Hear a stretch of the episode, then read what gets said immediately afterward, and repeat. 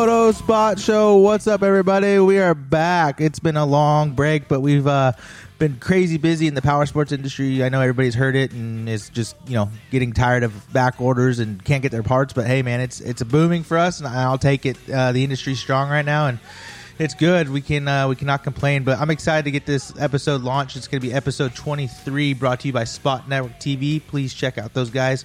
The Spot Network app is available now with all of our episodes. They also just did a live preview show with uh, Whiskey Throttle, so check that out on the app.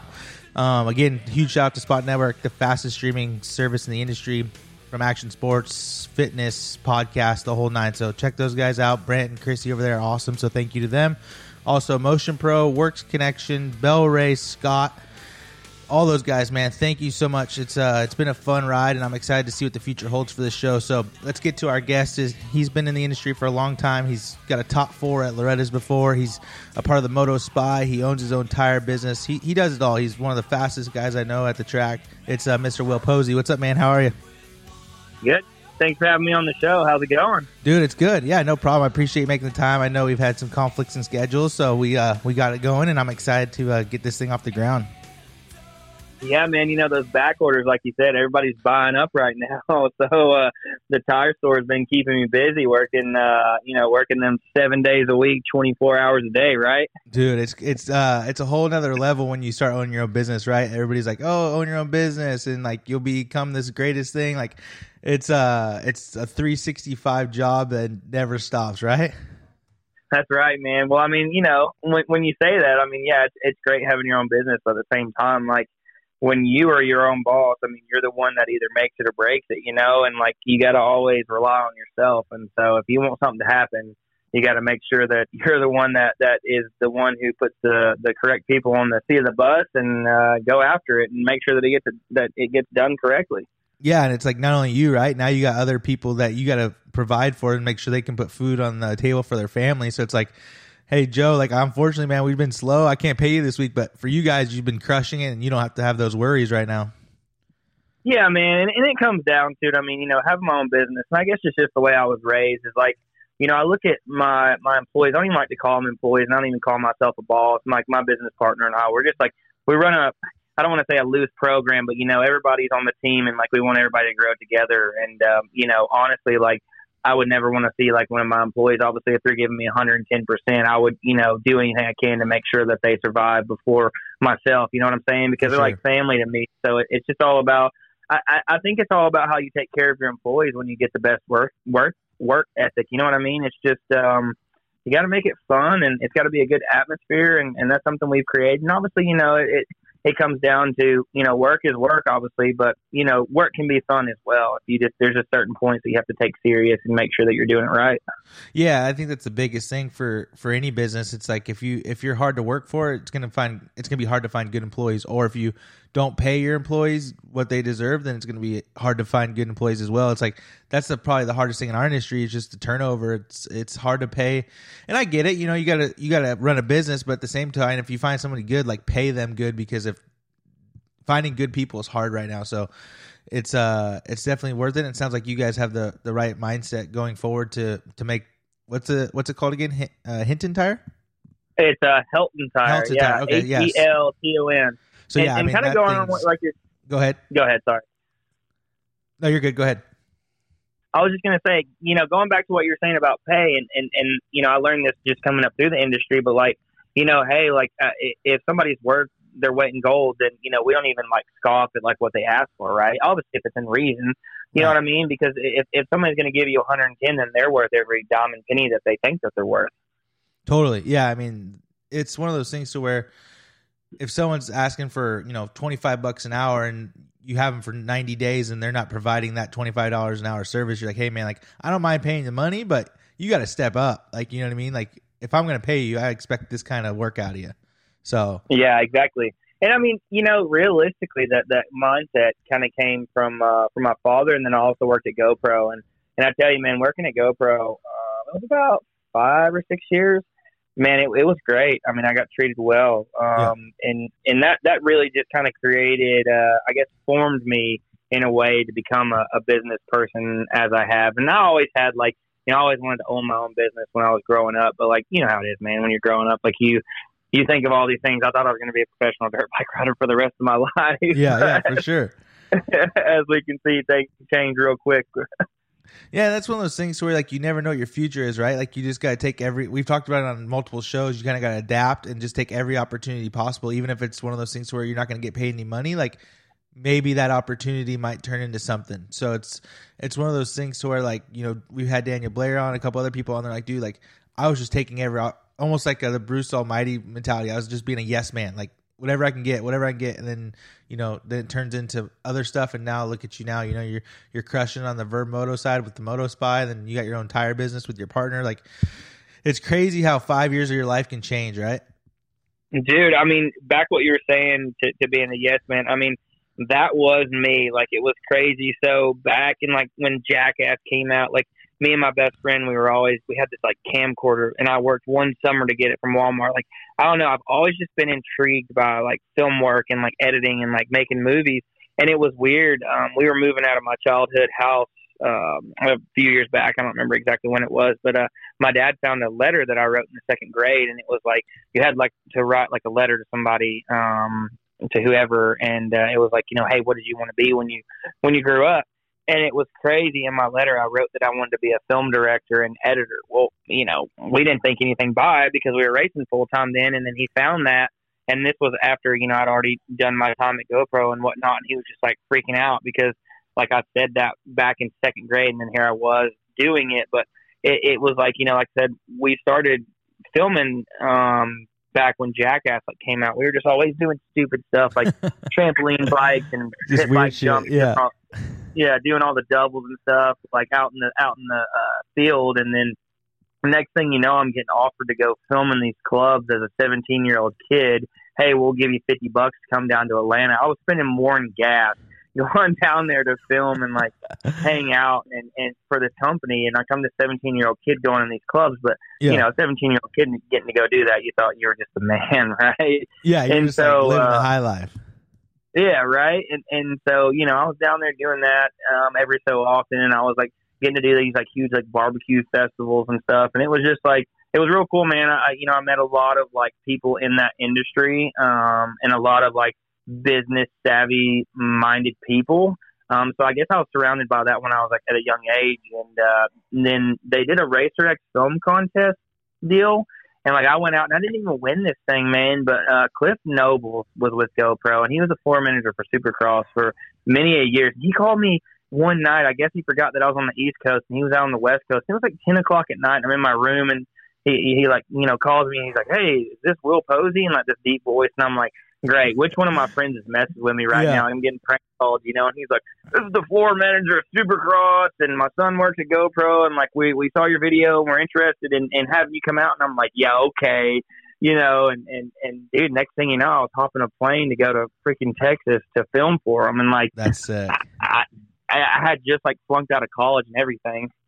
So like that, what kind of what was what was the goal for GoPro for you to do? Just like what what was because I know like when Daniel worked for GoPro, his main thing was kind of turning on the the the cameras for on the starting line. But like what they have doing for you? Um, like you said, you did you're the floor manager. He was a floor manager at Supercross. So did they just have you doing a bunch of like behind the scenes stuff? Like what was your what were you doing over there at GoPro?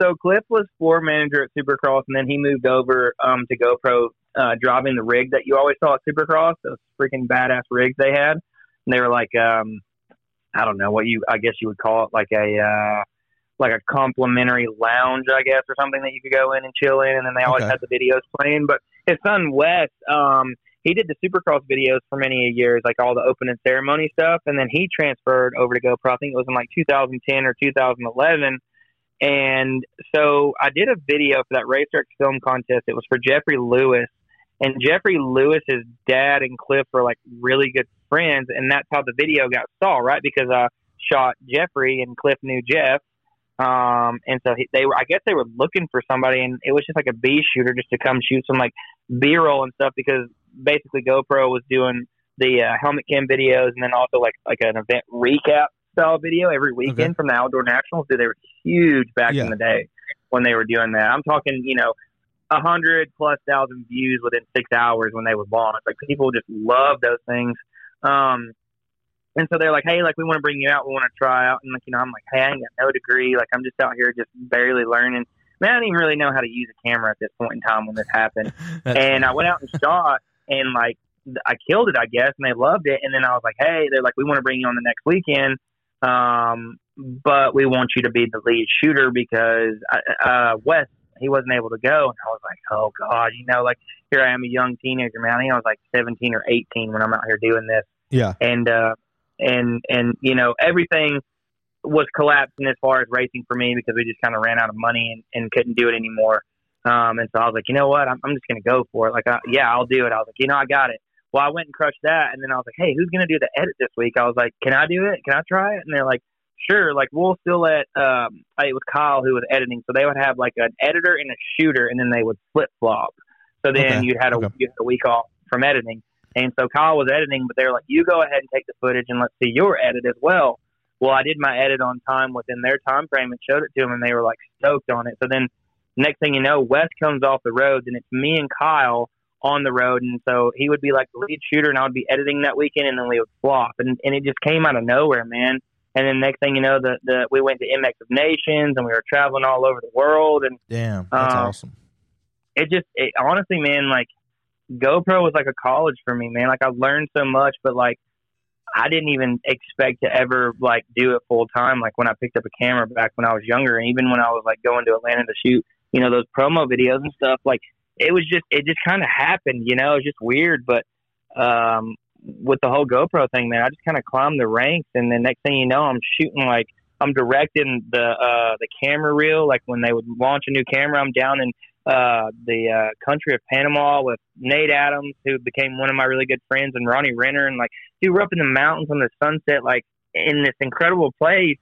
And it was crazy because when we'd go and shoot, you know, for my racing background, like when we weren't shooting, I was out shredding with these guys. I That's never forget when yeah. we went did that that Panama trip. Me and Renner and, and Nate Adams literally spent like three hours on the beach making this turn track, and I was out there in flip flops and shorts and a helmet riding this YZ 125 in the middle of the country of Panama on the beach with these dudes shredding, and then like and like you know a lot of these dudes never even knew that I rode, and then I'd hop right. on a bike. And like Nate Adams did this water skim, and I, I never would tell him that I would ride. I'd just get out there and just do it, you know. Like I, it, it, it wasn't anything to me to like, you know, to say, hey, like I used to race. Like I just enjoyed being around all those dudes. Right. and um, we got out there, and and uh, Nate, I was like, hey man, I really need to get the shot. I need you to skim this water. And he's like, yeah, yeah, I got it. And then so after that, I was like, uh, I was like, hey, where's the bike at? I was like, I want to try it. And he's like, bro, you really don't need to do that. Like, that's so dangerous. And he's like, he's like, dude, do you really ride that much? And I was like, yeah, you know, I, I rode like once, twice. I can hold dude, my own, yeah. and dude, I come down the freaking beach, fifth year wide open on this YZ 125 and skim skim this whole thing of water, and like it was squirrely as hell. But dude, I come back and he's like, wait, you just told me that you rode like once or twice, but you just did that? And I was like, dude, I'm messing with you, man. I grew up riding my whole entire life, and like, it was just hilarious. Yeah, it's just those memories, though, like you said, like being around those guys, and uh, it's around that time Nate was probably you know getting more deep into the Deft family, so you learn more probably about the business side of that part. So, like you said, it's one of those things to where those guys can almost be like mentors for you in a sense, I guess, right? Yeah, it was cool. That definitely was when Deft was taking off, and we actually did a couple of pieces around that. And like that's when Nate was on Hondas, dude. And he was like still crushing out X Games, and this was before you know his family and everything. And Nate was um, actually one of the first athletes there that I became close with. We actually became really good friends, um, working together. And um, my next uh, closest guy um, would have been James Stewart. So it was weird. Like James, you know, James was James, right? And right. I mean, dude, the dude is just gnarly on a dirt bike, and and something with just me and him clicked, man. And like, he was great to me, and and and I understood, you know, when he needed to train, that he needed to train when we were there filming, and I always stayed out of the way. And and um, me and James just became really close, and and um, I started back racing when I when I was at Go, at GoPro because I started making some money. And I just I couldn't get away from it. And um, the actually I had taken like about five years off, man, and I rode for I want to say like three months. I ended up making it to Loretta's. Um, and then after that year, I went and won a national title. Um, and not at Loretta's, but at one of the amateur nationals. And then um, wanted to try uh, tried doing some supercross and arena cross, and actually started riding a bunch of that. And uh, I did a shoot at Stewart's, and like we were we were close then, and uh, I never really mentioned riding ever there either. And somehow, um, had been talking to Roger, and I was like, "Hey, dude, like you know, I'd love to be able to get in some gear or whatever." And he's like, "Oh yeah, yeah, for sure." And somehow, I guess my name got brought up through Roger to James, and I was down there sitting in James' garage after a, a shoot, and he was like, "Hey," he's like you ride? And I was like, yeah, man. And, and, and I was like, you know, just, just for fun. He goes, no, Roger told me. And he's like, dude, he's like, why didn't you tell me forever ago? He's like, I would already got you in some seven gear. And he's like, you can come down here and ride the supercross track, do whatever you need to do, man. And it was just, it was, it was, it was crazy because then we would go back and forth over text and like I had sent him some picture and, and some gear they had sent me. And, uh, you know, my number 71 and James being seven, he's like, all you need to do is just change the color of that plastic and take the one away and you'd think it was me. there you go. Was that was when he was on Suzuki's or what? Yeah, that's when he was on Suzuki. So okay. that was uh 2000, 2015. Okay. Um, but yeah, man, James was awesome. You know, I know that um, he's he's obviously had a lot of you know ups and downs in the sports, and you know how everybody talks, man. But honestly, yeah. like, dude, James is the one of the most like down to earth, coolest person ever. I mean, dude, I, we we sat in his house and watch movies together. Like he just he like it's just crazy. Like you see these guys like that, dude. I'm a nobody, and here this dude is the best guy in the industry, and like we became friends like that, and we would text throughout the week. Like that's that, that was what I loved about GoPro is like I was just able to go in and like make friends with all these guys, and it made yeah. my job way easier. And dude, some of the stuff we created, you know, not just with James, but with just everybody, Villopoto and all those dudes is like you know, it was just it made my life so much easier with the with telling the the stories that we did and like the documentaries we did, and even the uh, one of my favorite is uh, James Stewart. Don't call it a comeback. Okay. Um, and it was it was before um, the FPV drones came out, so like the real like race drones, and it was like right when they were coming out, and I actually got a dude to come down there and fly one for me. And dude, the shots were insane. This was like way before its time, and uh, the video just turned out amazing. And this was like when Stewart was just on the rise of coming back, right? That's sick. and um, dude, we just like made one of the dopest videos ever, and, and I just remember it just going viral, you know? Yeah, I mean, anytime James is on a dirt bike, it's it's a must watch. So I definitely get that for sure. I tell you, man, I, I miss uh, I miss seeing that dude ride, and I even just miss hanging out with him, you know. And I'm I'm just stoked that he has his family now, and he's he's enjoying life. I, I think he deserves it, you know. Yeah, I, I it was weird. Like I don't think anybody thought he would come back and work with Sexton because it's like there for a while he just went silent, right? So everybody just thought, okay, he's he did his thing and he just walked away, and and then we we hear it, you know, last year or two years ago, whatever it was. It's like he's back. He's working with Sexton. And now I think you know, it's sick. Honestly, man, I, I I think he'll always be in the sport. Maybe not as as as bright as a spotlight as he was, right? But I think it's cool that he's still working with Sexton and still you know, man, you you know how we are, dude. Like you yeah. race for that many years, you're gonna always be involved somehow, some way, right? And especially with his brother still racing. And I mean, like like said, man, like dude, there's just something about Stewart, man, that, and, and I know everybody misses it, but like I don't know if we'll ever see another one like him, man. Like I remember what was it like in Seattle when he was the only one quad in that rhythm section, and it's like, dude, everybody else like was like, no way, and here he comes, you're all no problem, right over it. Yep. Yeah, I mean, then he's he just has rides too, where you just watch him. you're like, he's on a whole nother level. It's like, it's like if he would have had that Dungey or Villopoto mindset to where he didn't have to win or die. Like, you know, if he would have just kind of been consistent and said, okay, I'll take a third or fourth today. Like, man, who knows what titles he would have won for sure. Yeah, but I mean, I think, dude, I love the way he was because that's who made James James, right? Yeah, he was like, it was exciting. Either he was gonna yeah. he was gonna kill it or he was going to just weed it, man. But the thing is, that dude freaking crashed so hard and would just get back up like it didn't even really phase him. And I know there was a few that that phased him for sure, but dude, I remember one that sticks out more than anything was that Anaheim one crash. Remember that in the whoops, and it just freaking oh, yeah. he got bugged. Nine, yeah. Or no, no, no, no, it, no. It was when he was Suzuki. Suzuki. Yep. Yeah. He almost took out the mechanics. Mm-hmm. Mm-hmm. Yep, yep, yep. I remember that one. Yeah, he got bucked pretty gnarly, but yeah, man, for sure. That was um that was definitely some of my my uh, my high times there. But I do have a crazy story, so um I'll try to make this short. So no, you're good. We actually um we were doing some stuff.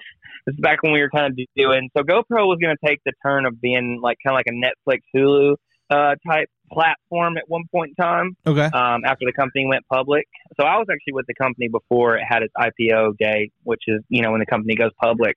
And um, dude, it was crazy. Like when we were there, like we could ride skateboards throughout the whole entire office, scooters. Like they had all these snacks and stuff, and like there was no set time, man. Like hey, like show up nine o'clock, you get your work done. And you and you need to go ride, go ride. Like you got your work done, they didn't care, right? So here I am. I'd always, you know, get my editing done super early, and then I was out riding most every day when I lived there.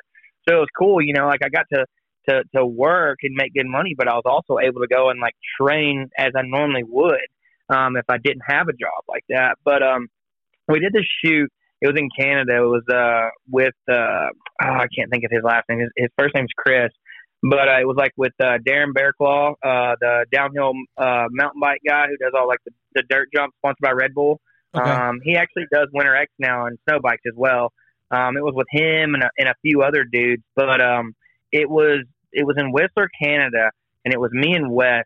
Um, and so basically, this uh, bridge had like washed out, and so the only way to get to the hot caves was to get there on a snowmobile. Well, you couldn't even get down through the roads and whatnot. So we went and like stayed in this ice cave, and me and Wes slept on this like shelf. And as we're like sleeping up there, the shelf is like breaking. This is like no. this is crazy, man. Like this is definitely against like anything we should yeah. we should have been doing, right? Like it was insane. But you know, we're riding snowmobiles out there, and then so a helicopter was supposed to take us from the ice cave to the hot springs. Well, what ended up happening was is it was so foggy they couldn't. So they're like, here, we're going to drop you on this logging road. So we made it over across where the bridge would be. We're going to drop you on this logging road. The hot springs are a mile that way. Well, I guess the helicopter pilot didn't put it in perspective with his radar that he was just cutting straight through the trees, right, to go to the hot springs and not going all the way down down the logging road. Yeah. Well, we get to walking down this logging road and it's waist deep in snow. We left all of our bags where the helicopter dropped us because we couldn't carry all that gear. We just had our backpack with a few snacks and a thing of water and a walkie, and we had a sat phone. So a sat phone is like you don't have service, but it'll still work off satellite to call in, right? And it Yeah. doesn't work half the time, so it's kind of useless anyway. So the guys are like riding down there, like meeting us there. So like the the the the ride in on a snowmobile is just as dangerous as what we're going through. And so like me and Wes are like walking this this logging road and dude, it starts getting dark, and then it is dark, and then next thing you know, we're looking, and it's three o'clock in the morning. We're still walking, and like we have no food, we're out of water, no tent to sleep in. I mean, it's like cold, man. Dude. And me and Wes, we're, we're like documenting this whole thing on these GoPros, and we're like, well, if you find this, then you know what happened. Like we we're probably gonna die out here. Like I mean, dude, we were like walking up because we were so cold. Right. And we ended up getting to the end of the road, finally made to the hot springs at 5 a.m. and met the guys there. They were just pulling in as well. They had like, like some of them have basically had totaled a sled and like, dude, it, it was the craziest thing. And like, when you told the story, people were like, yeah, you're full of shit, man. There's no way. And like, dude, like this stuff was captured. And we finally got to the hot springs and went to sleep. And like, luckily, the helicopter was able to pick us up the next morning. But like, once we got out of that, me and Wes were like, "How are we even going to explain this when we get back to the office?" Like, yeah. they're gonna, they're just going to be like, "You dudes are just, you know, whatever." But dude, like, that was my gnarliest experience. Like I, me and Wes thought we were going to yeah. die out there Yeah. Near death experience. just to film a freaking like a documentary on this, like going to these hot springs. God, dude. Have you ever uh have you ever been to the hot springs in Mammoth? Mm-mm. Dude, those things I've never been to Mammoth, man. Yeah, I qualified uh, when I when I lived out there, but I never got to go and race. Yeah, yeah, the hot springs out there is like at the middle of nowhere and it's just like random. Like I wonder that's probably the same thing where you were where you went. Just didn't even know Yeah, well, those, were, so- those were the thing until I went to Mammoth. Yeah, so so basically, this used to be like an open place you could drive to it. Well, then that that bridge got washed out, and so they just left it alone. So like when you got there, there were still like the outhouse buildings and everything. Like there's like you know seating around around the hot spring, but dude, that water like because we were so cold when we got down in it, I'll never forget. Wes was like, "Bro, I feel like peanut butter's running through my veins because he was like so cold. He was like tripping out." Yeah, I mean when it hits you, it's like you don't expect it. Oh, dude, and it, and I mean it was like cold, cold, like zero degrees, like cold.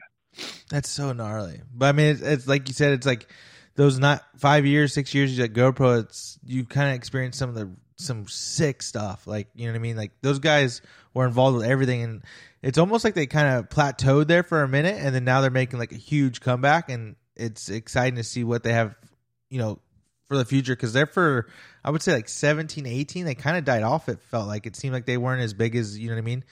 And then they, yeah, well, I mean, dude, like the company went public, and like I don't know, man. Like everybody has their own opinion about it, right? Like, Yeah. dude, GoPro was so sick, man. Like GoPro is like what groomed me for like what I do now with Moto Spy and all of that. Like just everything I learned, and like like I left there in 2016. I just wasn't on board with where the company was wanting to go and all of that. And like I felt like it just got it just grew too fast, right? Like sometimes it's better just to like not necessarily stay small, but you know, like what is it? Uh slow is smooth, smooth is fast, right? right, And I think if GoPro could have just stayed almost like a Red Bull, because you know Red Bull's huge, but it's not public. I think if GoPro had just said, "Ah, we're not going to go pro- go public. We're going to do our own thing," I think it could have maybe survived a little bit better. And I think maybe they're kind of like trying to bring that back because, dude, that's what made GoPro was like just the videos that they put out. They like what they dude, they were so ahead of the time yeah, and like people just like begged to work there, dude. They're like, I'll work here for free because like there was videos literally of people like playing like soccer in the office, but like this was on the GoPro YouTube channel because it was so creative. Like there was just so many like creative minds in just one office, and like, and what's crazy, a lot of people don't believe this, but dude, any GoPro video video you saw was always shot on a GoPro, one hundred and ten percent, which is nuts. that is crazy because some of the footage was just unreal. Dude, and that literally was out of that camera. No joke, man. You're hearing from somebody that was there for a long time. Like, we never used any other cameras. It was 110% always a GoPro. That's nuts. Like to think that you can have that quality with a three hundred ninety nine dollar camera and then just make some, s- some sick stuff. Dude, and it was the craziest stuff, but, it, you know, it, it was wild, man. And even like what you were talking about, like, you know, Daniel Blair, he was there. And so when I was riding arena cross, that's when Daniel was. And like me and Daniel, you know, he was, he was the one who was always turning the cameras on. And then I was the one that was cutting them at the office after the arena cross races. So like me and him were out there That's cool. working for GoPro and then racing together on the weekend, Yeah, that's which cool. was which was crazy. And and you know I knew Daniel Blair back when he was racing pro when I was a kid. And I remember the LBZ gear and the Yeah. Yamahas and all that. And like then then we ended up just linking up and we became buddies, man. And um, yeah, we we worked together and then we also raced together. Daniel helped me um, when I first started riding the Amsoil stuff because you know we were pretty connected in with GoPro, and so you know I trained with him up at uh up at old Jake Locks his place with Jonah, him, and Stank Dog. Jared Stanky was up there. It was cool, man. It was just it was a rad time, you know. Yeah, yeah. I mean, it's it's crazy how big our industry, but how small it is. You know, it's like, you know, like Jake and Jonah. I haven't heard those names in forever, but it's like all those kids were, you know, right down the street from from where we were, where we grew up. So it's like, it's funny that you were in my backyard and we didn't meet till you know four, three years ago or two years ago, whatever it was. But it's like you've been around the whole time. So it's it's crazy how like everything kind of falls into place. I know, right, man? And That's I was thinking about that before we hopped on this deal here before the call. I was just like, he was just like right up there because I I remember when we first met how you because because of uh oh Ron Jensen, you Yeah, know, no yep. and, and I remember seeing you down what was Sand Mountain, but um, dude, I tell you, man, like I don't really miss California, uh, but I miss the tracks and I miss like the homies up there, like because like you know obviously like moto is pretty big around here but dude there's no nothing like moto like when you're in like riverside and like temecula and like even just up there up Yeah. north too where like locks and everybody was like sacramento area and like what yuba city like dude i don't know it's so sick like you could go right east street and then you go right across the road not even across the road just down the driveway and to the left and then there's mmx right there and then you could go two miles down the road and you're you could ride riverfront like you could ride three tracks in one day and then you go down to you know down south and you could go ride however many tracks you wanted. That you Yeah. can't do that here. Like I I was talking with somebody the other day and like they're like, dude, that's so sick. Like I wish we could do that. And like I don't know, man. It's just like two different worlds. Like I It wish really like is. we implement that here because you know I, I love the South because I'm from here.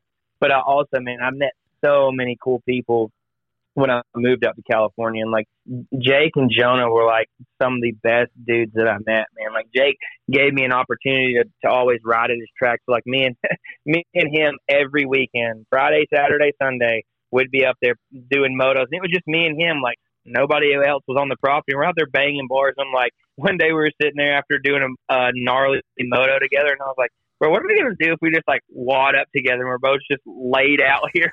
like we're we're screwed. You don't need life alert on your handlebars or some shit. yeah, right. Yeah, that that's that was the those were the good times. I mean, when you just didn't have a worry in the world and you had to ride. I mean, like I remember one time me and Jared just went out to this these sand these sand pits and we just got we just rode we rode through a neighborhood and we just riding sand pits on like a Wednesday afternoon.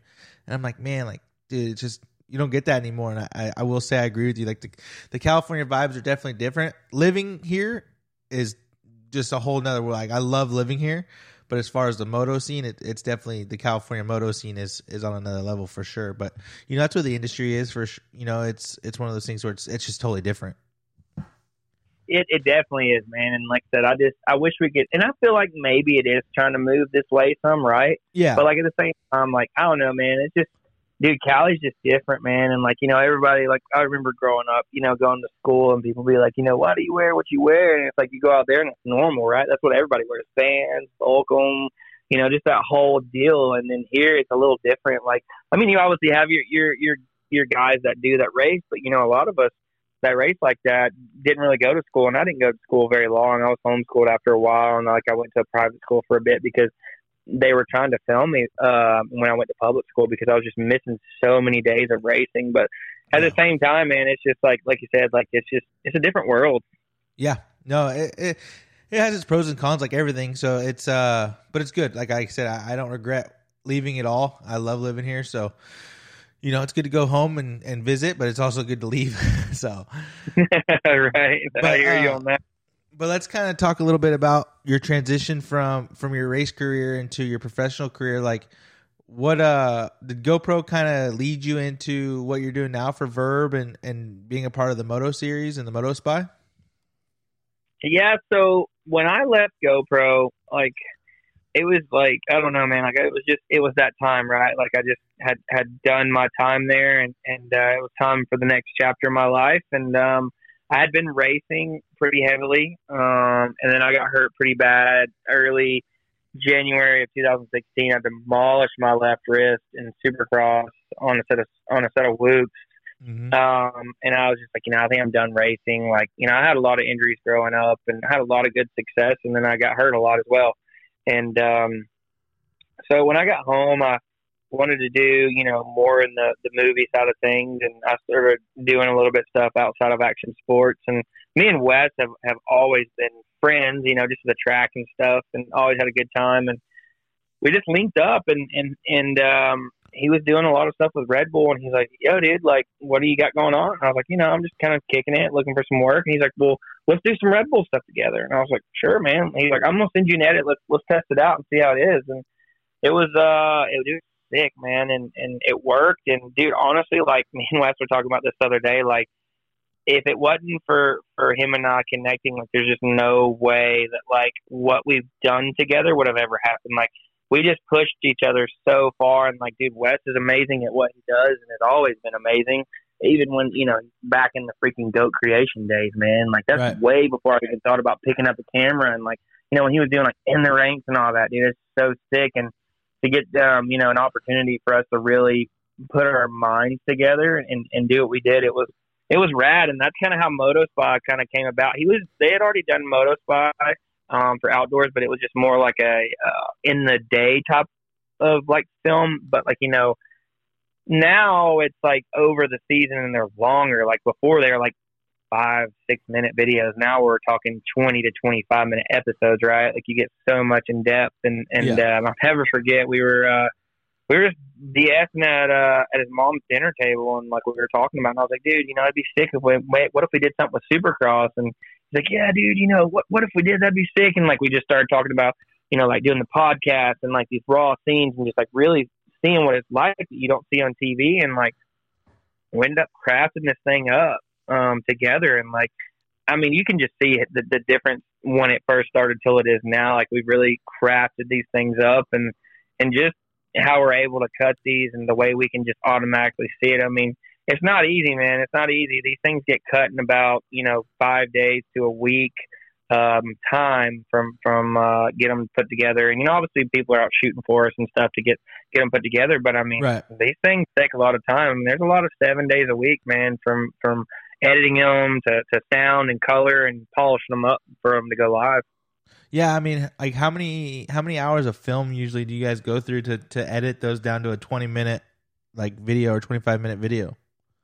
Oh gosh, man! Each segment has like I want to say like around like six to we'll, we'll go five to eight, maybe nine segments in it. So different segments. Yeah. And each of those segments, I mean, if you're down in a full day at Baker's, I mean, you got you know eight hours worth of footage to go through um, just from that one day. And so, I mean, it just varies on like what the shoot is. But you got to think like the guys are rolling a lot in the conversation because that's where we get like the really good combo bites. You just got to just let it roll. You know what I mean? And Yeah. and just make sure they're at the right time. And I mean, dude, there's just been so much good stuff this year, and like you know, just a lot of stuff that you don't see. And it's like you know, a lot of these guys, like you know, they're a little weird, you know, but at the same time, these guys have learned to to allow us in because it's cool to see it like that, right? Like people want to see what goes on, and like everybody knows you're going to get upset, and everybody knows that you know, hey, there's going to be good, and there's going there's going to be good moments, and there's going to be low moments, right?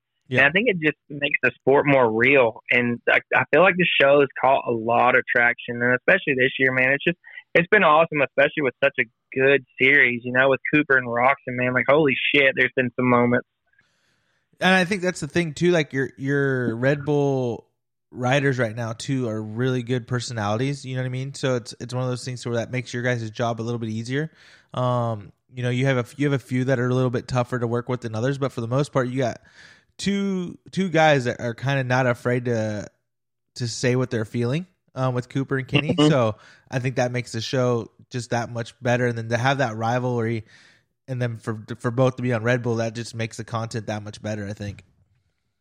Yeah, I mean, I think that's that's what what makes it right. I mean, you got two Red Bull riders. Obviously, they're on different teams, but like, dude, literally duking it out all season. Like, Yeah. the thing is, man, like you're just two different people, but so like you get to see that, and I, I don't know, man. Like, I just it's so cool. I'm like, even I mean, we've had this for a few years, right? Like, I mean, I remember back in what was it, 19, when when Webb and and Roczen were battling it out. Even Marv was in there too. You remember when?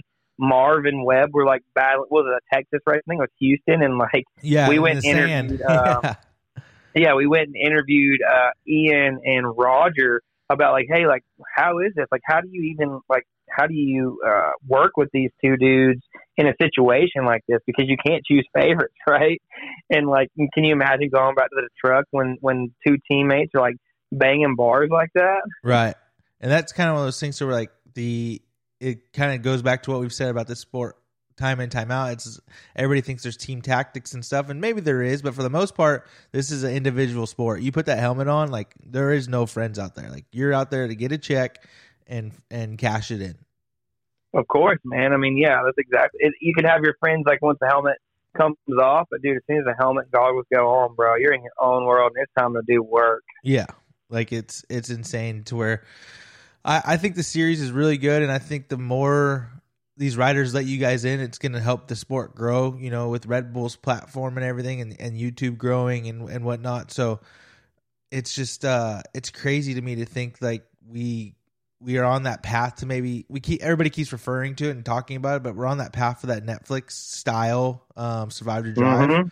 and I think the more we get that, the more we the behind the scenes and in depth and everything, it's going to be just a whole nother world for us. And, and and I'm hoping that's what takes the sport to the next level. Honestly, it's just getting that the, the viewership every series bigger and bigger and bigger.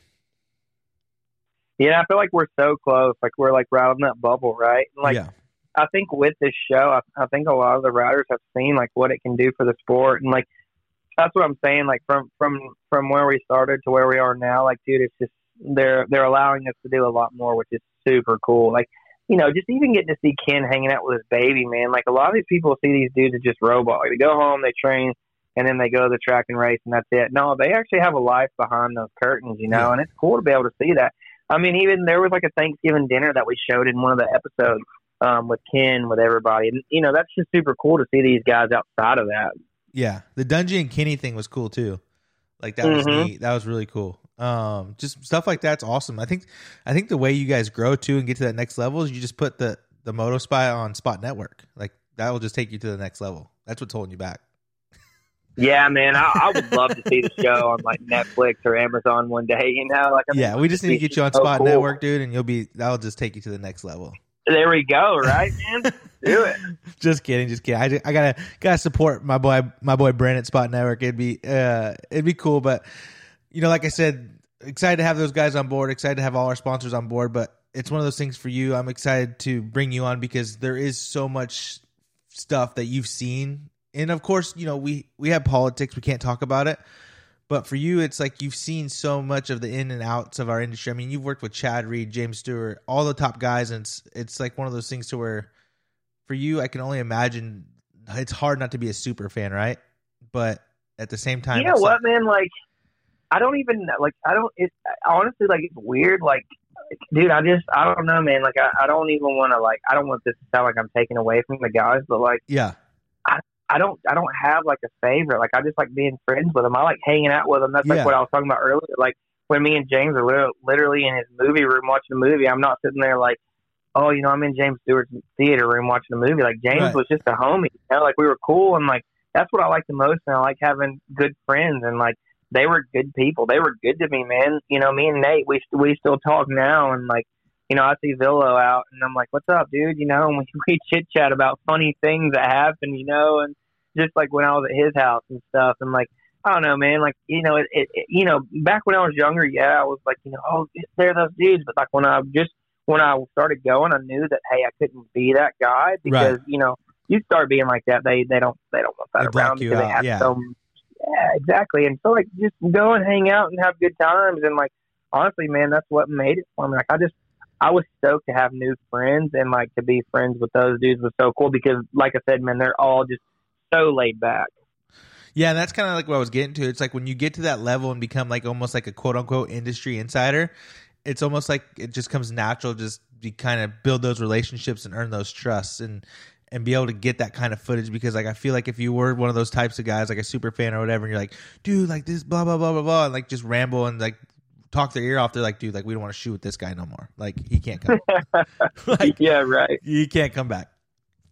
Yeah, exactly. And, and that you know, that's just the way it was, man. It was cool and and I enjoyed it and it, and then you know, just even just you know, man, just it's wild because you know, like I said, I I got hurt, you know, about three years ago, and like you know, a lot of those dudes see what I do now, still riding, and they're like, no way, this is crazy. Like Roczen was posting on a, a post the other day.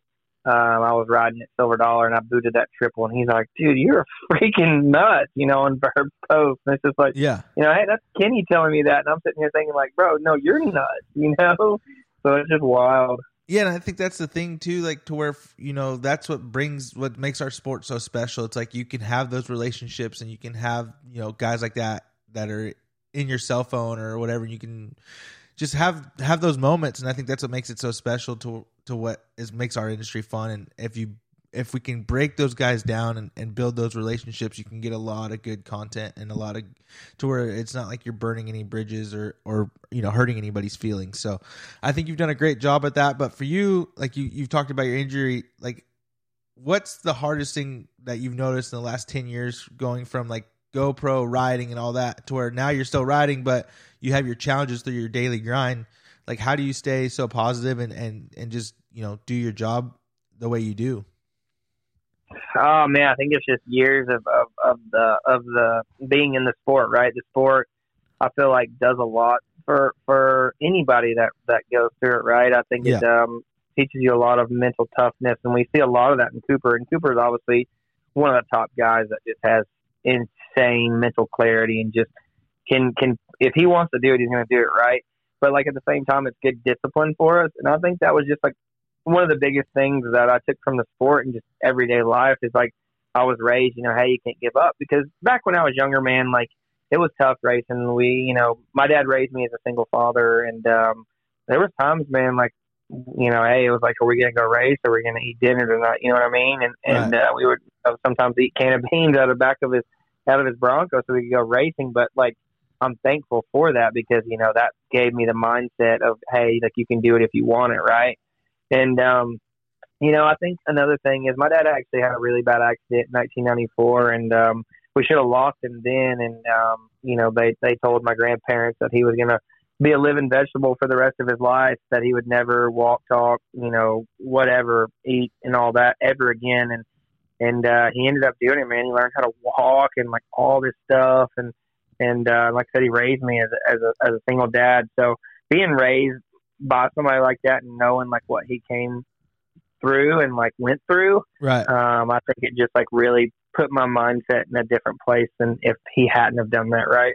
Yeah, it's one of those things where you you you learn at an early age. Like if you put your mind, if you you know you put your mind in it, it's gonna happen. Like you know, it, it's it sounds cliche, but it's one of those things to where it's one you've seen it firsthand, or your dad's seen it firsthand, to where it, it's success only comes from what you put in.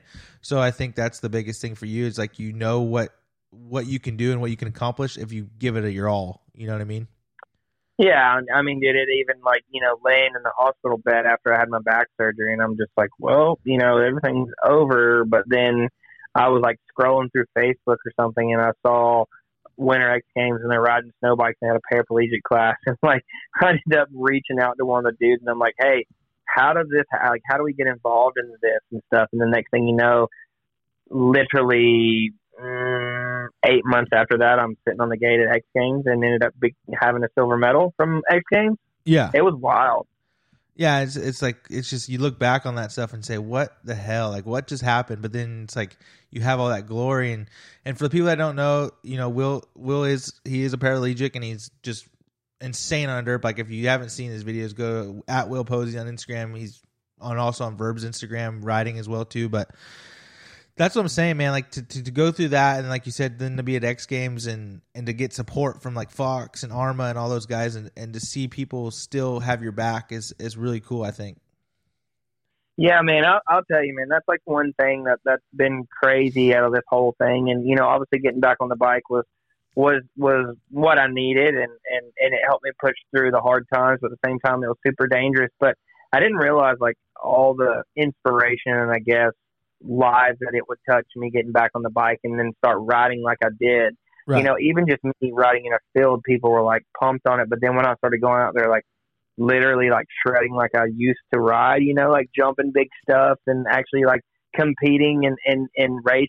You know, there was like one of the first races I did, I did a little local A race and ended up getting third, you know, and like, dude, that was like way outside of what I ever expected myself to do. Um, and so it was cool, man. And like, even when I got hurt, like after X Games, the, um, like I said, about a year after I got injured, um, I got a silver medal behind Doug Henry and I didn't realize like what that was going to bring. And um, I actually became really close with the with the rehabilitation place that I was that I'm actually in right now as well. It's called Siskin uh, Therapy, and like they had this gentleman up there. He got paralyzed on a uh, street bike, and they wanted me to come up there and talk to him. And I had never done this in my life, right? You know, Right. I was always kind of shy growing up, and I was like, you know what? I actually want to go up there and I want to see if I can help this guy because I know where I was at when I was in that spot.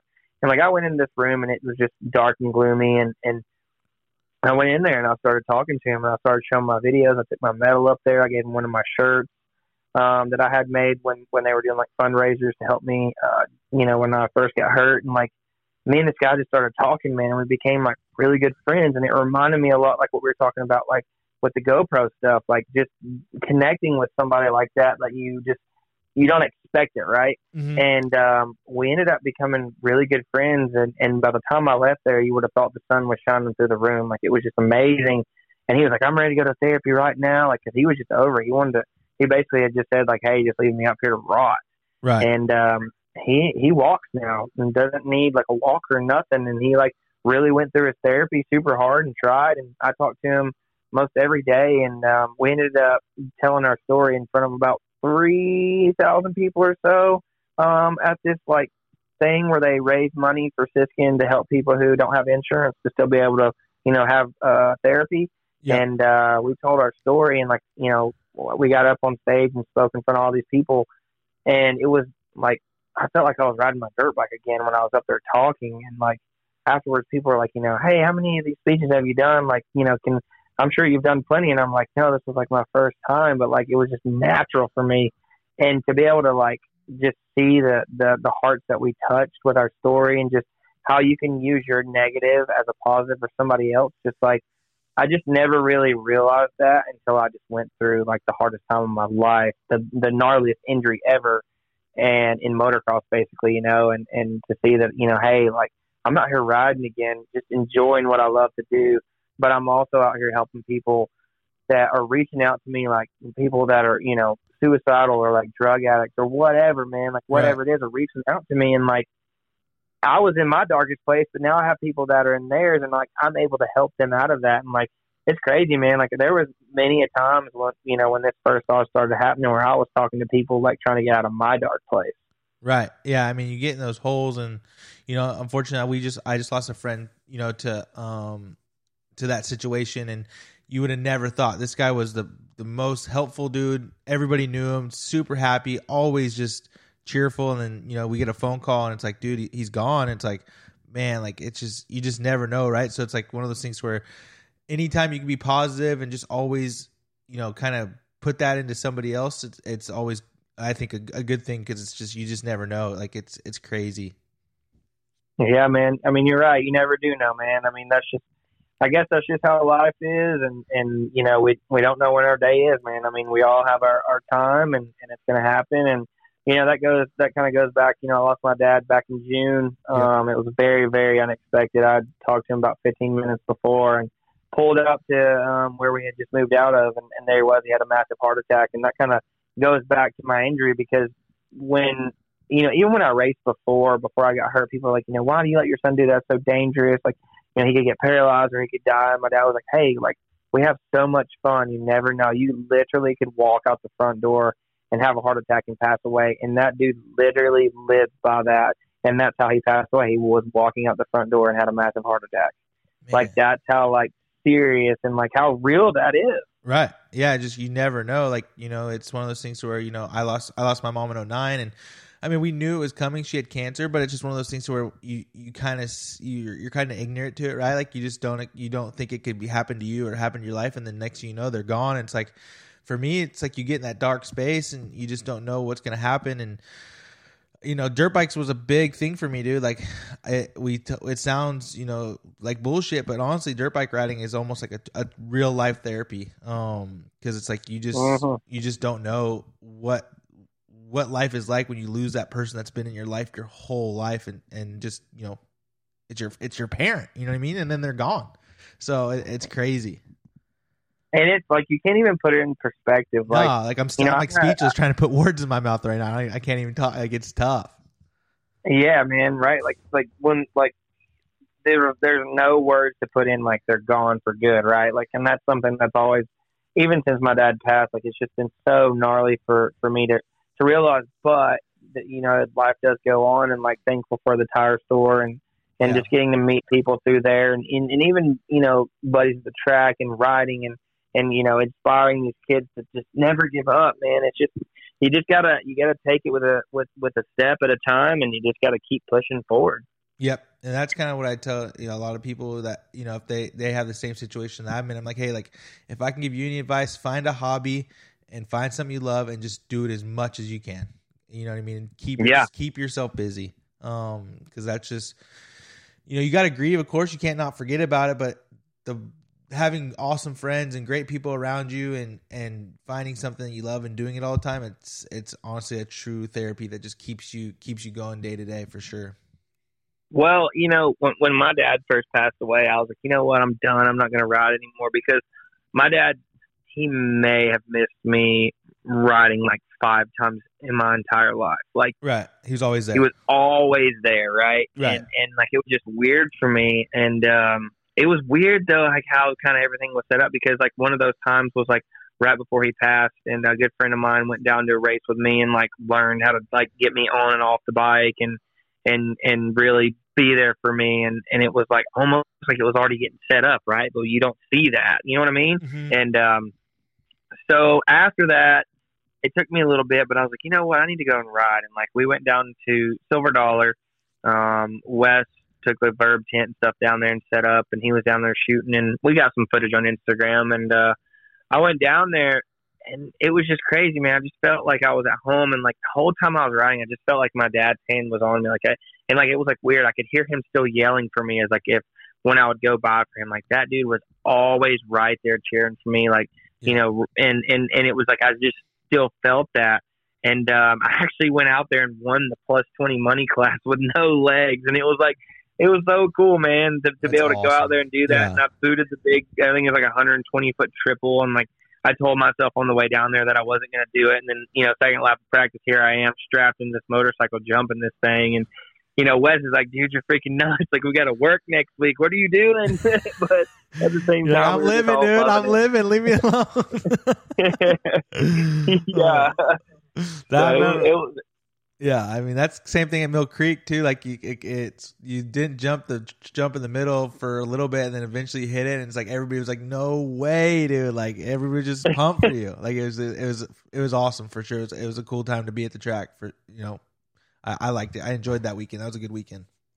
Yeah, I mean we get to spend a lot of laps together. That was cool because I hadn't rode in a bit, and I really needed it because you know work was what had been really busy and it gets stressful. But dude, like, I mean, still to this day, man, like I hop on that bike and it's just like my house could be on fire and I could care less about the house. Like when I'm on that motorcycle, man, it's just like, just feels so good. And like, you know, honestly, it's, it's crazy for me to say this, but like since I've gotten hurt, I have more fun on my dirt bike than I, than I did when I was, you know, racing pro and, and doing Lorettas and all that. Like I just, yeah. I don't know, it's different, man. I just, I have more fun. Like I'm just, I had to learn how to ride all over again.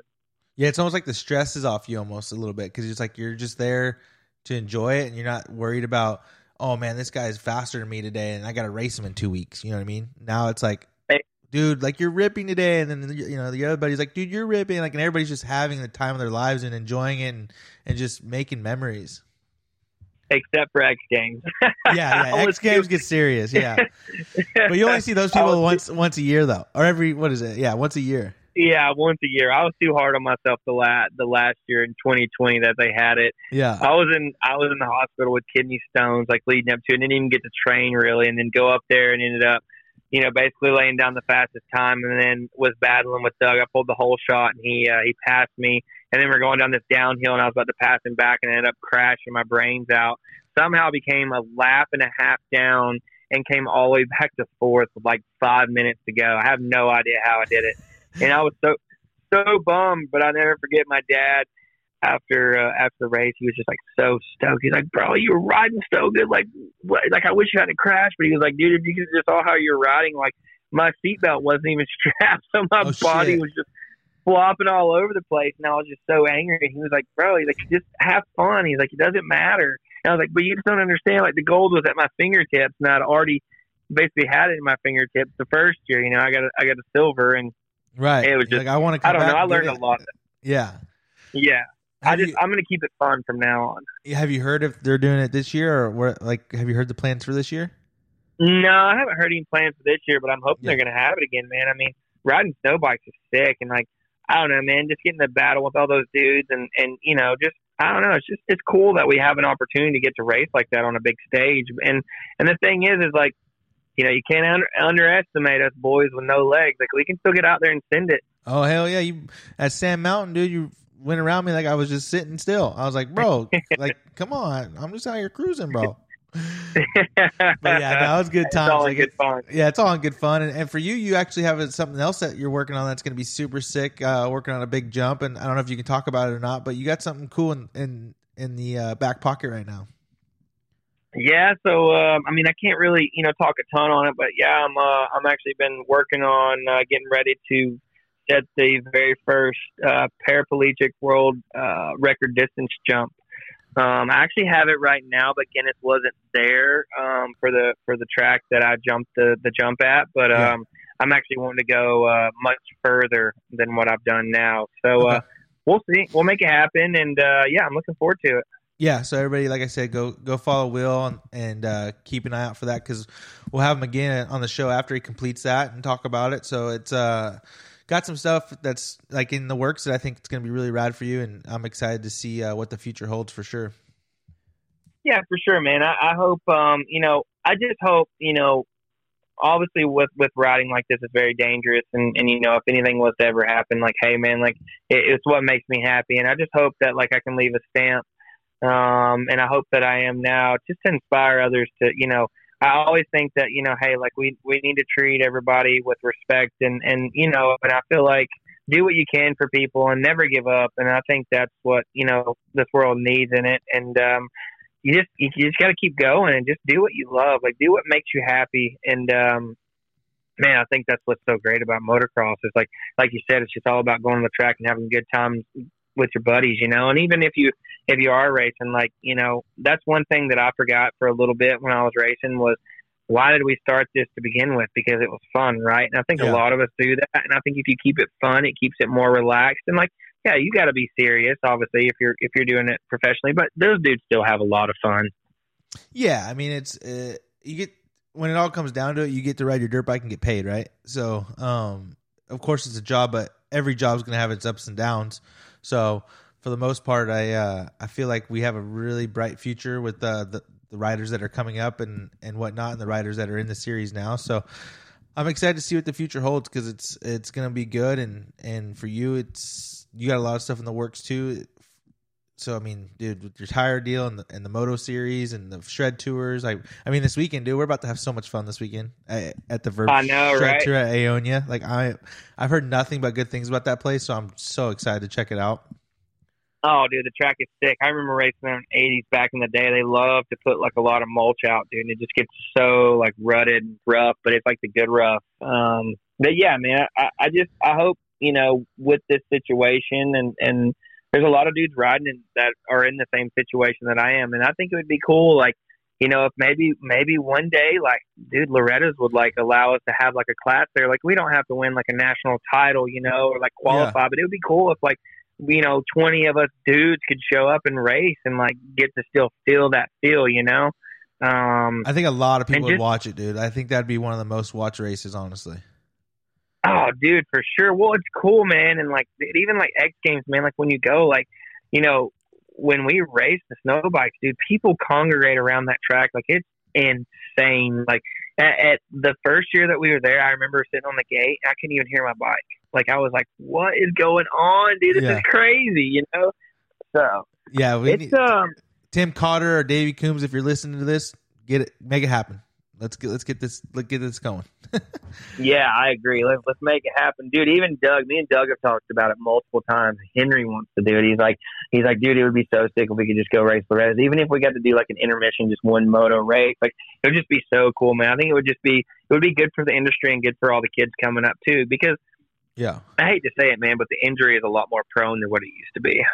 Yeah, and I think there's a lot of people that want that outlet, right? Like there's guys that ride and they rip, but you know they're never going to make it in 450B or or 450C or 450A at Loretta's, you know. But so it's like, but they still rip. You know what I mean? Like it's it's one of those things to where even though you have this injury, there's still a lot that you can do. And uh, you and Doug and uh, there's a couple other guys that have really proven that that it's just a minor setback. You know what I mean? And and you can still accomplish what you want to accomplish if you if you have the right mindset. Yeah, and for sure, and it, it would just make it more even play, like you know, a playing field as well. Because you know, obviously at AMA races, you can't, you know, somebody can't pick you up or hold you at the gate. You know, with us, we kind of have to have that. Right. So, you know, if they had like just a class just for us, then we'd be able to have people like what we have at Winter X, where people can go and you know, basically our mechanics and and we have a few spotters uh, per person, and they go out, you know, or there to pick you up if you fall over. Um, so I, I definitely think it could happen, and I definitely think they could make some room for us. And, and I, dude, I think it would make a huge, a huge uh, uproar in the sport in a in a damn good way. I agree. I agree with you totally.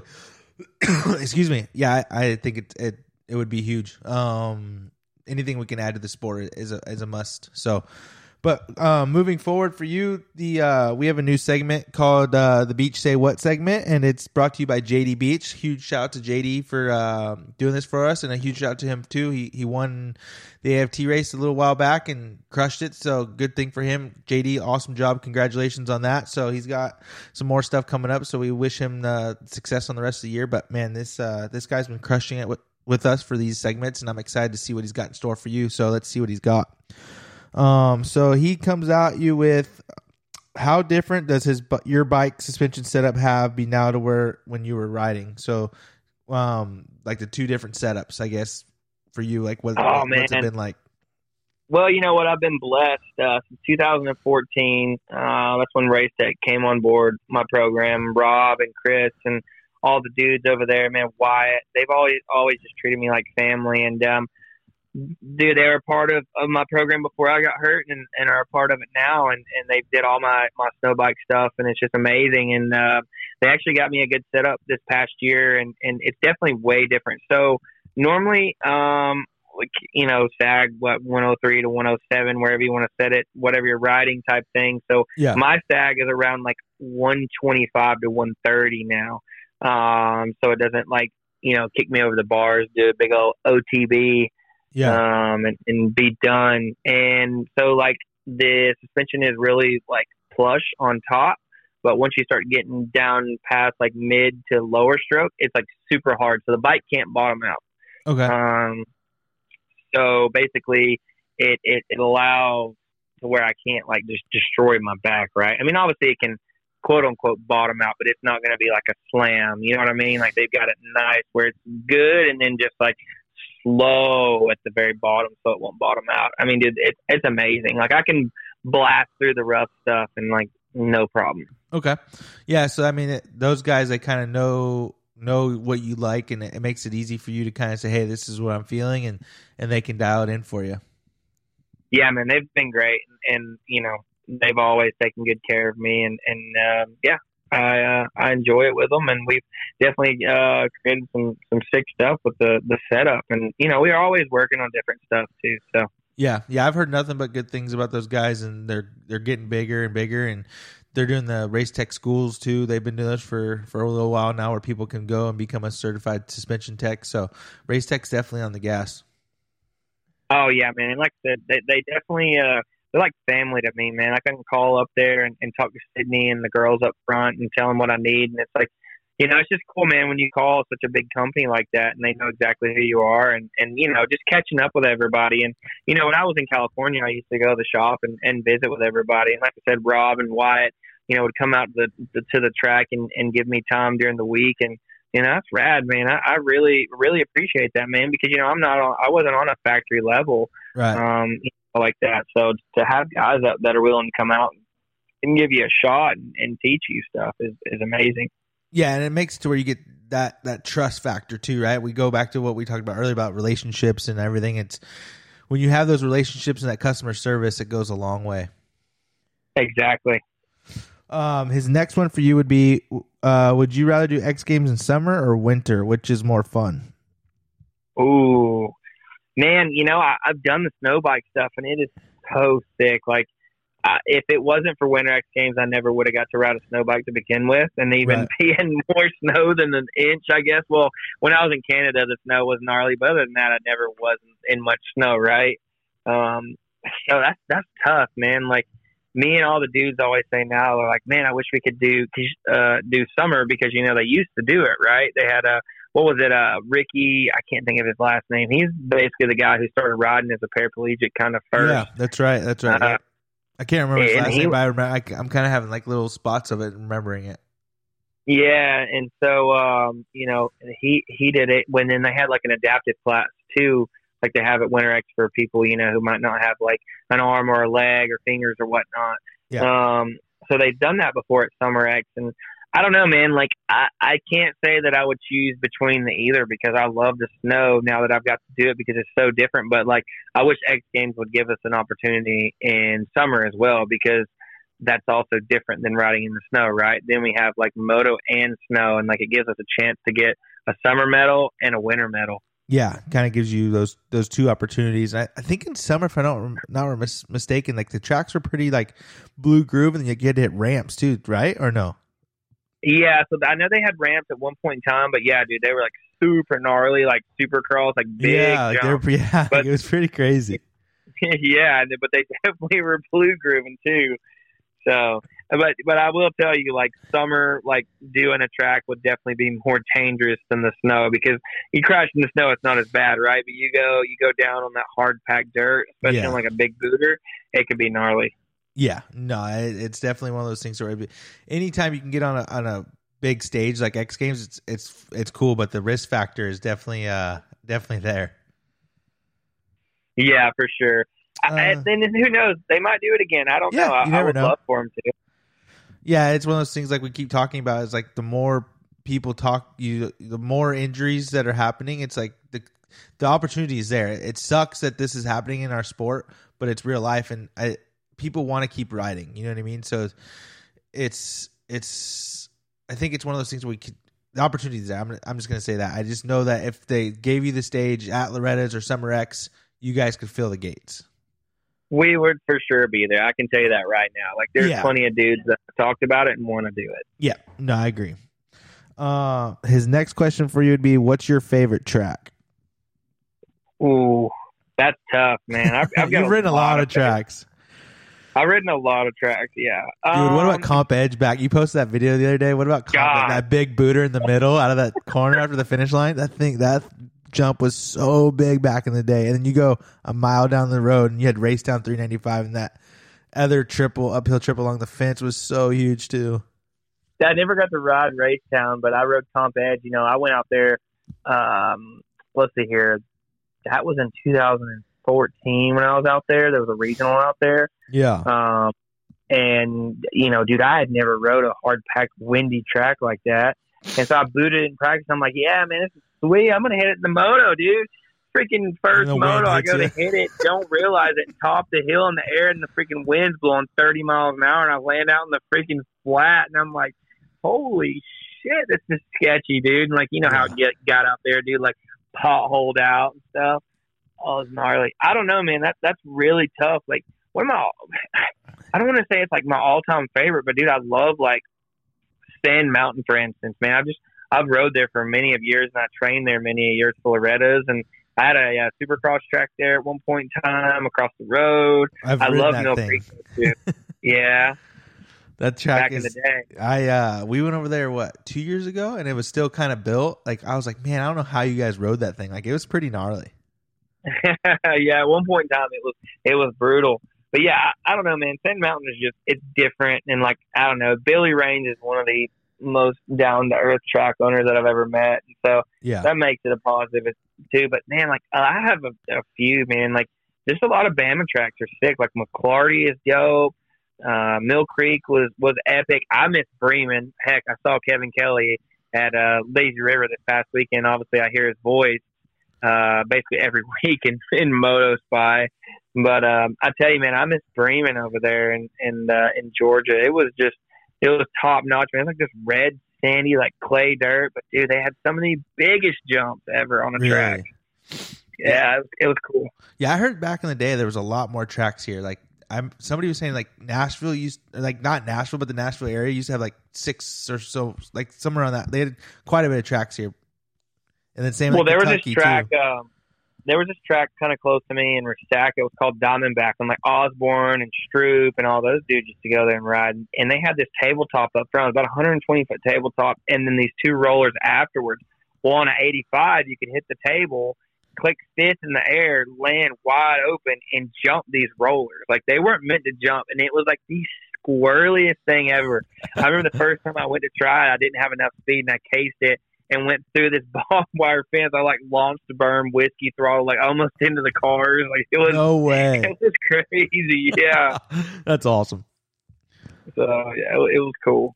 Yeah, it's it's crazy how many tracks. I mean, even in California, there's tracks that are shut down. It's just, uh it's just. I mean, nowadays it's everything's just connecting. You know what I mean? It's like from town to town. It's just everybody's putting up retail and housing and just all kinds of stuff. It's crazy. I mean, even thinking about Milestone, man, like how long that had been there in that like yeah, little like warehouse district, and now it's gone, dude. It's just it blows my mind. I mean, dude, even Comp Edge is gone. yeah, Like what? yeah. And it's just so dope. who would ever thought? You know what I mean? Especially out there, it's like those tracks were staples. Yeah, that's, I mean that's what I'm saying. And like, you know, I remember before I even moved to California, I saw people riding there, and like, you know, because like the pros go to Glen Helen and Comp Edge and all that, and then you get to go ride it, and then you hear that it's gone. It's just like, like, dude, it was out in the middle of nowhere too. That's what's crazy. Yeah, like they had their schedule. Like Tuesdays was was milestone because they could combine both tracks, and then Thursday was Glen Helen, and then Friday they fly out for nationals. Like, so Yep. it's like you kind of knew, and they have it now. You know, like Mondays are state fair, Tuesdays are, I think Pala. So I mean, they still have that kind of schedule, but it's like it's the it's just crazy how however the times change over the years. So, what about that? Uh, is that is that national track? Uh, remember in uh, was it was it Utah? The last national they ran. Oh yeah, Miller. Big. Is it still around, or they close it down? I think the track's there, but they they like don't do anything with it anymore. I guess it was like pretty gnarly. Like they used to do street bike races there too, it, and I don't even think they do street bike races there anymore. So I don't know. Dude, that was like the craziest track ever. Like I went there and like it it was like an outdoor, but then it wasn't. Right? It's just I don't know. It's weird how it was built inside that track like that. yeah, and I guess it was kind of sketchy from what I heard. Eh, like, yeah, every, a lot of people was. said it was sketchy. it was. It definitely was. That's then, but like, I mean, think about all all the all the outdoor national tracks that are gone too, like Steel City. Yeah. Uh, what was it? Worthy. Like, dude, a lot Troy, of those yeah, tracks. Troy, Ohio. Yeah. but it's just uh I don't know, man. I I I think now with uh, the Stay and all that stuff, you know, we're getting more people riding, so maybe more tracks will pop up with more people trying to get involved with it. But at the same time, it's just you gotta make sure you put it in the right spot and and mark that territory and don't give it up. Well, just think about this though, man. This is what's going to be crazy. Like, you know how like the TV era, like from from black and white to color. Like, think about like now, like going like how a lot of things are going to electric, and like when it Yeah. takes off, kind of like the you know the two stroke or the four stroke. Like, just imagine when we do go full electric, if we do like the different kids that will race that will be so fast that would have never had a chance before because like somebody who lives in the city could have a backyard big enough to have a track can actually train and ride and then you know now like you can't you, like you know there there could be somebody who lives in atlanta man that might have like a two acre backyards that can build a track and train but they can't because the noise ordinance right but then you go to electric like think of like how many kids are just going to come out of the woodworks that are just like would never race but are just going to be like all stars like it's just going to change the sport completely Yeah, I just I it just be so weird. I mean, everybody said that when four strokes came out, right? It'd be so weird to race four strokes, right? But it's like now we're saying it'd be so weird if like as a fan, like how do you even like watch it? You know what I mean? It's like you won't hear anything. it's just crazy. I know, right? They're gonna be playing Dude, like- dirt bike noises over the loudspeakers. yeah, like when I watched the 50cc class at Loretta's, dude, it was just like, like the earth went like quiet, and then all you just heard was just the gate drop. It's like the loudest gate drop you've ever heard in your life. Boom. Yeah, and then like they just, zzz, like it was insane. But you know, you just you just never know. It's it's it's uh it's it's the future, I guess, right? So Anything's possible, man. Anything's possible. it all just depends on where the money's at. If if Honda's like we need to sell CRF 450Es, you better bet your ass that dude's gonna be on jet launch. Sounds like you got on some insight there, Bubba. Stop it! Oh shit! You're gonna get me fired, dude. Oh.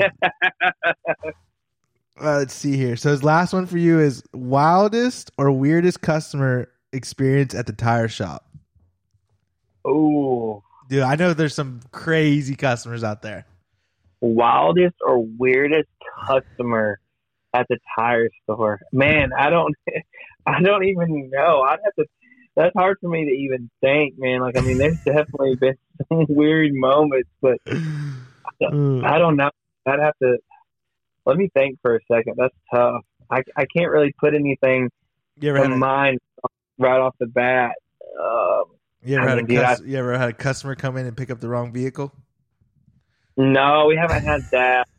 Um, Um, but we have see. people. We've had to have people call and like freak out on us because they're like, "Yeah, I dropped my car off," and like we're like, you know, ma'am or sir, like your car is not here. Like we did, you know, we're Yeah. you're not the computer. And they're like, I know I did. Like I definitely did, Bob. And then they realize that they called the wrong tire store. Yeah. Yeah, people are nuts, dude. Like it's crazy. Like some customers, you're like, "What just happened?" But the Yeah, cus- man, I customer's mean, always right. Customer's always right. You ain't kidding on that. Yeah, man. I don't know if I really have a, a, a crazy, a crazy story. I, I, it would be like, oh man, I wish I had something for you because there's just a lot of good stuff that that. uh Well, okay. Well, actually, uh I take that back. So we had a guy. This is here recently. He came in and he said that he bought the tires, but he never paid for them. Like he didn't buy them, and Yeah. then so he tried to basically get us to put them on. And then uh, he tr- like obviously we were smarter than what he was you know thinking that we were, and then the cops ended up coming, and then he got in all this trouble, ended up getting arrested, and then his girlfriend came and paid for the tires to get put on, and while he's getting arrested, we're putting the tires on. That's awesome. You're like, well, welcome to Dalton. yeah, welcome to Dalton, man. Yeah, yeah, dude. There's there's all kinds of stuff that comes comes through there, man. You see all all walks of life. It's great, though. I love it. Man, for me, I guess I'll uh, I'll kind of add to JD's thing. Like, I would say the best, what like I would say your favorite thing about the moto industry, moto slash video industry side, and then your favorite thing about the tire industry side, like is the the big maybe the maybe it's not a favorite or maybe like the similars or differences, like just something like both avenues because both of them are your careers, right? Like it's not one of the, you don't put more time in one than the other, but for the most part, both of those are your careers. So for you, like, what's the what's the coolest thing or the same thing, whatever, whatever. Like, just what what do you like about both industries? I think both of them. I can say I can just kind of answer this as one for both. So I think it's like obviously the relationships that I get to create with everybody and me, you Yeah. know, and and like even just like the creative side of things, like you know, I love being a creative and I love to create like rad stuff. It's like I almost feel like that's like my place to like relieve all of like my stress. Like it's almost like writing, right? Like I told you earlier, like my house is on fire, like I would be, you know, fine. Yeah, And same thing with video editing. Like I get in that zone, man, and I like just do my thing. And same thing at the tire store.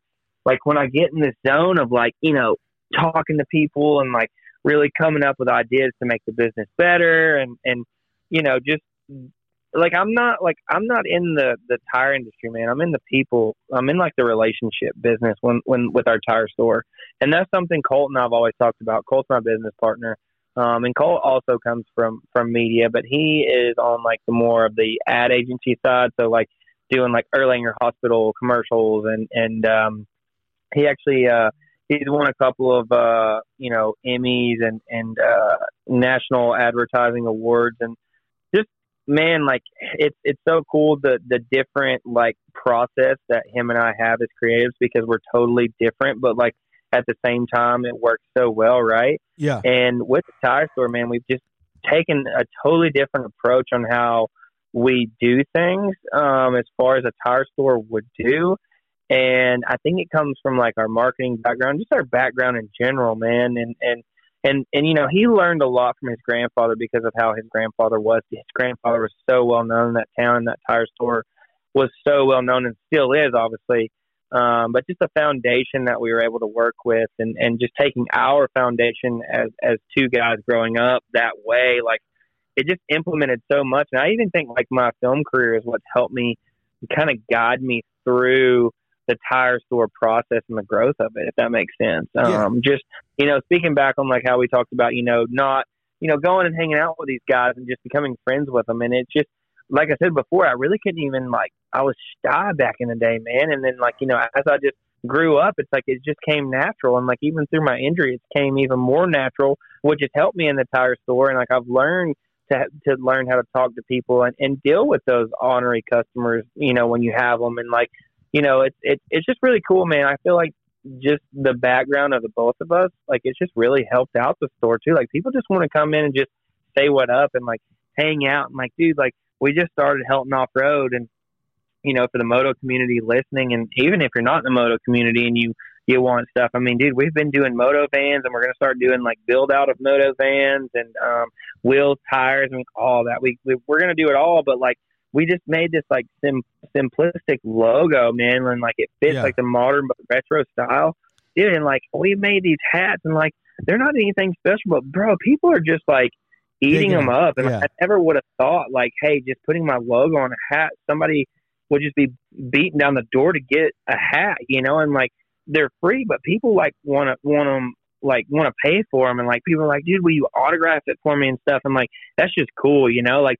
I, I don't look at myself as being somebody that should be given an autograph, but to know that people want to rally behind a brand that we're building and like are stoked that we're like doing the tire store and brought it back to basically we call it the wasteland, right? Um, it's just, I mean, it's cool, man. That's what makes us want to just keep going and see how far we can get it. And like, man, the sky's the limit. If you if you just push, you can do it. Yeah, and that's kind of what you and I talked about before we started the show. Is like just the logo. It's just so simple, and it's like it's like a like a almost like a vintage brand. Like it's not even even if you're not even in Dalton, Georgia, around. It's like just the just it's kind of like that almost like I don't even know how you would say like almost like boutique style. You know what I mean? Like it's uh kind of just stands out and it's just maybe somebody doesn't know, but they just like the logo. And I think that's what's good for you guys and using your backgrounds and being creative. It's gonna help you do what you want to do. You know, we talked about some stuff that I know you we can't really talk about like for expansion wise, but I think that's gonna really help build that brand. Is it's you have a logo that's so universal to anybody. You know what I mean? I, I think that's cool for sure. Um, well, I'm, that's what we want to do. I mean, I, I don't want I don't want Helton Tire and Helton Off Road just to be Dalton. Like I want Helton Tire and Helton Off Road to be global. I want it to be a brand that like people want to wear and be proud to wear, and like you know, I want people to. I don't. We're not like I said, man. We're not. We're not just a tire business, and we're not just an off road business. Like I want people to come to the stores and feel like they're at home because, like, you know how it is, man. Like working on a vehicle and like having to go to the shop, it's a pain in the ass, and like it's just like it's not fun, right? We yeah. all dread it. Like, like God, I'm gonna, I got to get my oil change. Next thing you know, you're 2,000 miles over. But like with with my store, you know, we want to make it to where it's an experience, man. And like we're building, and I can say this: we're building the Disneyland of, of a tire store, and let your imagination run wild on that. But you know, that's what we're building right now, and and we just we want to make it happen, man. We want to make the experience fun and and you know, just with the racing background and, and some other things that we've got implemented into this. Um, Tammy Kirk is uh, actually from my hometown and has a Honda dealership actually in my hometown. She raced NASCAR trucks and flat track and all kinds of stuff, man. Harley Davidson and sweet, super, okay. super big, huh? I said, yeah, that's awesome. Go ahead. Like I was just, yeah. yeah, go ahead.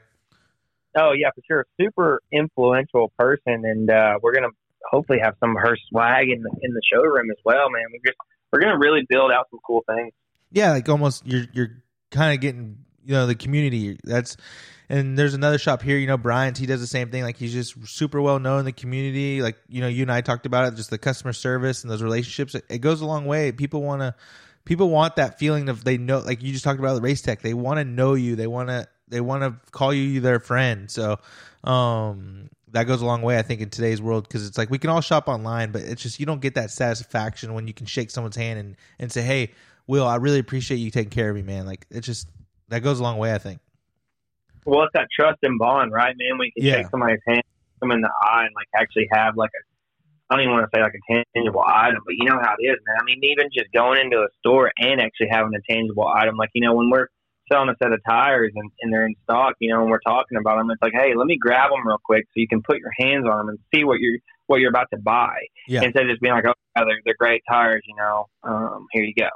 Right, and that's the biggest thing for me going to the track. It's like I, I go to these these tracks and talk to people and and just you know I was I was at, a place the other day and I'm like, dude, like you know what what made you go with that helmet? And they're like, man, I went to the shop and they had it in stock and the guy, you know, he told me all the benefits and features and and it, I really I really trusted him on his opinion. I'm like, dude, you know, you did a great thing. Like this helmet is awesome. I, I sell a lot of them and you know I believe in the helmet. I have the helmet and um, it's just it's cool to to get those people engaged and and let them know like hey you can't get any cheaper online like go support your local business like without these guys we don't have you know we don't have parts and service and and new bikes and you know it's just I'm all about supporting small businesses because it's it makes the world go around. So I'm I'm excited to see what you can do in the future, and and you guys seem to be crushing it. So that's really cool.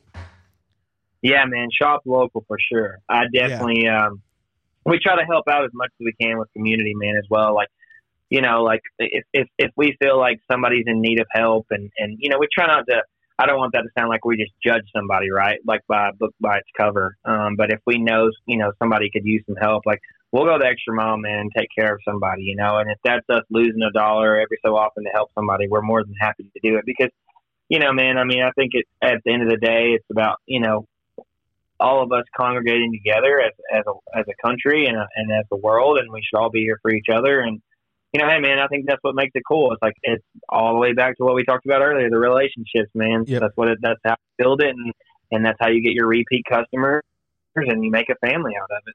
Totally. No, I agree. I uh, I can't agree with you more on that. It's just uh, we need more. We need more of it. That's all I can say. So if you're listening, please support your local dealerships, your local tire shops, and uh, go go make a friend, go make a relationship. So, um, but for me, Will, that's all I got for you, buddy. I can't I can't thank you enough for making the time. Like I really really appreciate it. So, um, for you, like you're at on Instagram, you're at Will Posey's, your personal, and then what's your tire shop Instagram?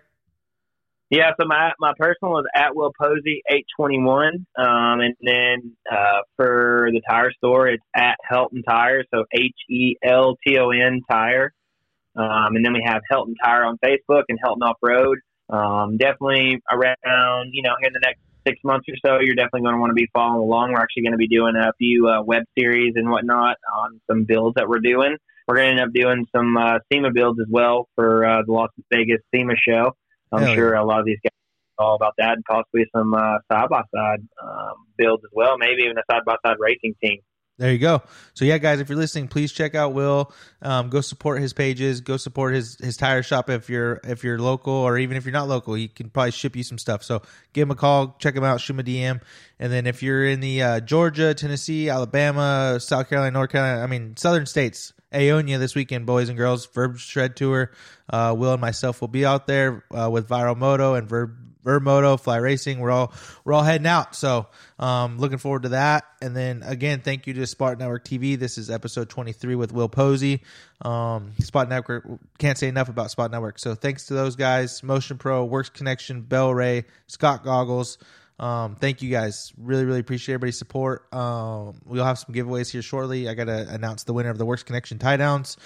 But that's a wrap. Episode 23. I really appreciate it. Huge shout out to JD Beach um, for another great segment. And then for you, Will, um, you got anything you want to um, say or anybody you want to thank? Yeah, man. I mean, I just uh, appreciate you having me on here, and then uh, obviously everybody who uh, who backed me. Uh, definitely Arma, Fox, uh, 100% goggles. Just um, you know, there's a lot of people, Bel-Ray, a lot of people that uh, support me, and I don't have the uh, whole list memorized since I haven't been uh, haven't had to do a podium speech in about a year. So no, you're good. Anybody else that uh, that I forgot, you know, Race Tech, all those dudes, Pro Taper, man. Yeah, Um, Ryan Jensen at No Toil. Huge shout out to him. Like he supports both right, of us. man. Yeah, always my Jake from Static, uh, just everybody that's that's been a part of my program, man. Pro Circuit, Mitch, I, I, I tell you, man, that was a special one for me. Um, That's cool, You know, yeah. that can play conversation, but just you know, both of our both of our situations, man. Everybody steps up, steps up, guts as well, um, yeah, making Andy's me. Uh, awesome over there. Yep. yeah, they're great, man. They've always taken great care of me. I mean, just everybody, man, just uh, that's been a part of my program. Uh, you know, before and after I got hurt, it's just um, like I said, man. It's all about the relationships, and I'm thankful to uh, still be able to ride my dirt bike, hang out with everybody at the track, see everybody, and uh, yeah, I'm sure I'll uh, I'll be seeing some people around. Uh, I'm going to be uh, hitting up these shred tours. We're um, we're going to be doing some filming around it and uh, doing some some riding, and then uh, yeah, been getting ready for the jump as well. Hell yeah, awesome. Well, thank you. Um, tell Destiny I say hello, and then you guys have a great night. And thank you for the time, man. I really appreciate it. Cool, man. I appreciate it as well. It was a good time. All right, see you guys. Talk to you soon. See See you you, this man. weekend. All right, bye. I see. Later.